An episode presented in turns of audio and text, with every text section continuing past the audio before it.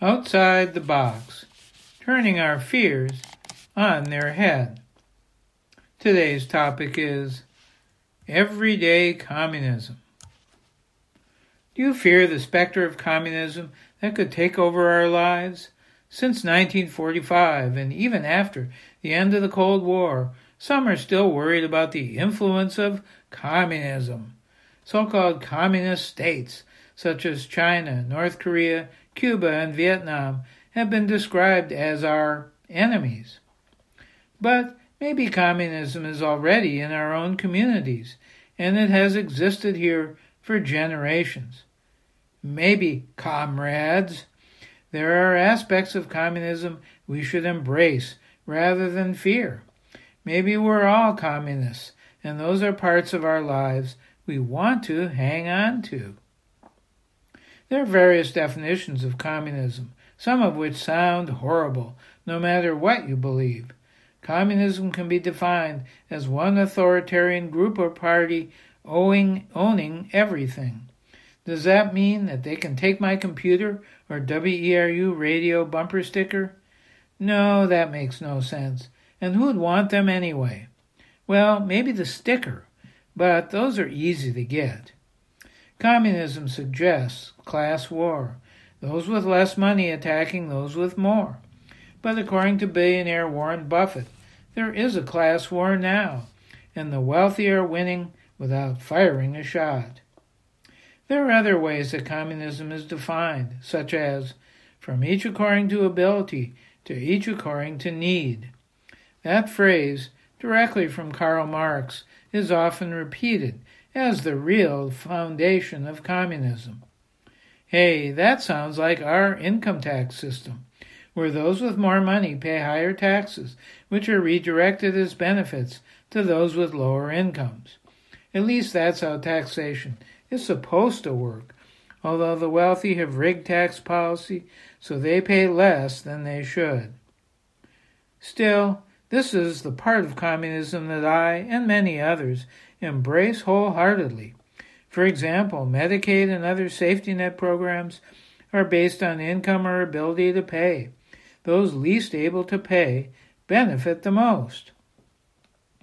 Another definition of communism government ownership of the means of production and our common resources. Do I trust the government? Hell no. But a government owned resource is no less worthwhile than one owned by a private corporation.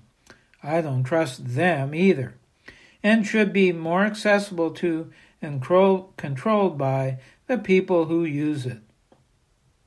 What we use or share in common, like a water supply, trash disposal, or electricity generating power plants are sometimes publicly owned. Many of us are not happy with private companies owning and operating facilities like landfills, wells and springs for water, and fossil fuel burning electricity generators, since profit driven companies can more easily endanger humans and the environment. I'd prefer to have COVID vaccines produced by the government if focused on public health needs, rather than by a drug company whose first priority is profit.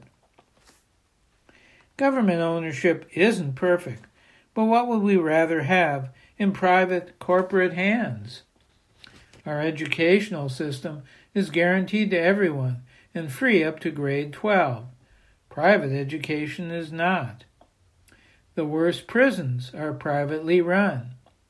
Federal and state governments own a lot of public land that's generally available for public use.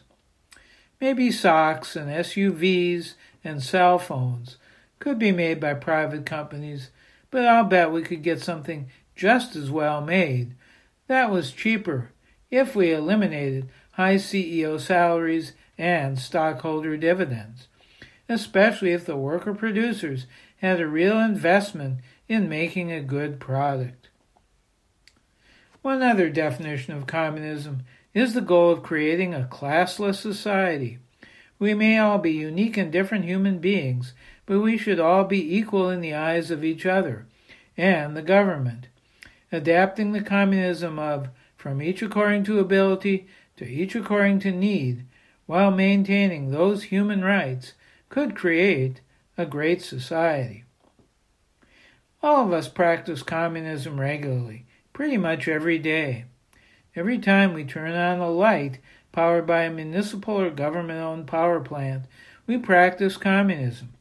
Using fire and police departments is a form of communism. We don't have to pay for every house call, whether we want them there or not.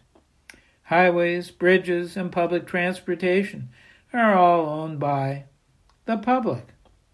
Our natural environment is considered a public trust, like national parks, beaches, and monuments. If we want our society to be more equal, we should embrace the definition of communism from each according to ability to each according to need, where resources are distributed based on need to ensure that everyone in our society can be a success. How much of a communist are you?